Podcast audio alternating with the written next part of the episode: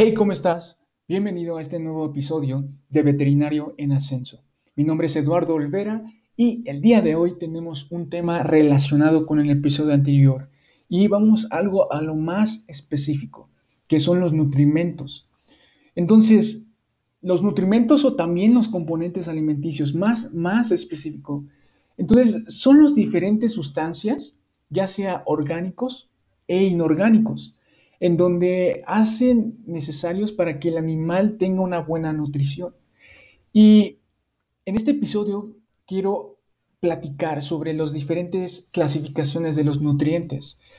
Ya sabemos la importancia, el proceso por el cual, pero la clasificación de los nutrientes solamente son seis.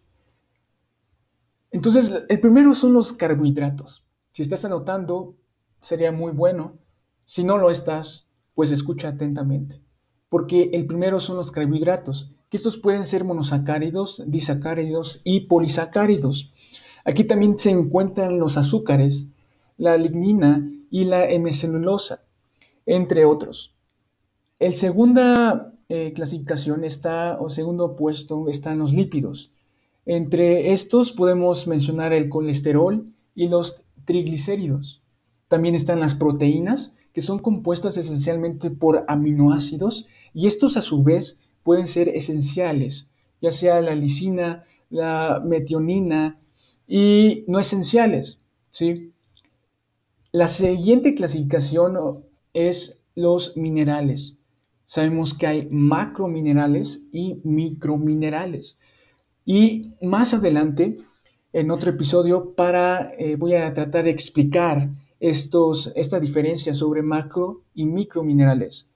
La siguiente clasificación son las vitaminas. Pueden ser liposolubles o hidrosolubles. Y por último, que el agua. Sabemos que constituye, eh, es un medio soluble en todo el sistema, en todo el organismo, donde todos los nutrientes se movilizan y en muchos casos están constituidos por agua. Estas son las clasificaciones de los nutrientes. Uh, más episodios eh, vamos a hablar sobre eh, cosas específicas y si te pareció interesante, por favor te recomiendo que veas los, siguientes, los otros episodios anteriores y posteriores de este. Así que aplícalo, anota y nos vemos en el siguiente.